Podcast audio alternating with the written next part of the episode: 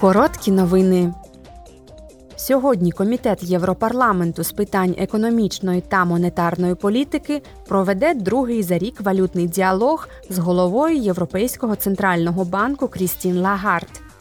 Однією з ключових тем для обговорення виступатиме інфляція.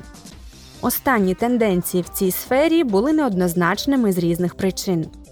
Наприклад, падіння цін на енергоносії та зростання вартості продуктів харчування та послуг по-різному вплинули на інфляцію. На останній пленарній сесії Європарламент підтримав план щодо збільшення кількості боєприпасів для України.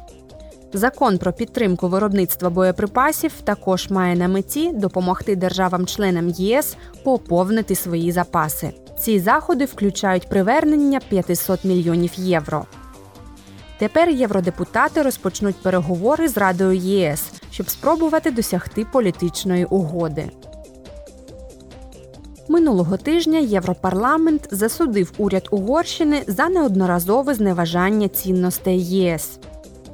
Депутати Європарламенту стурбовані тим, що закони ухвалюються без достатнього парламентського контролю та консультацій з громадськістю, і тим, що уряд використовує так званий надзвичайний стан.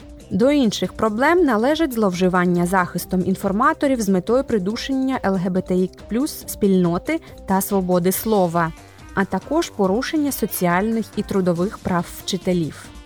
Угорщина головуватиме в Раді ЄС у другій половині 2024 року.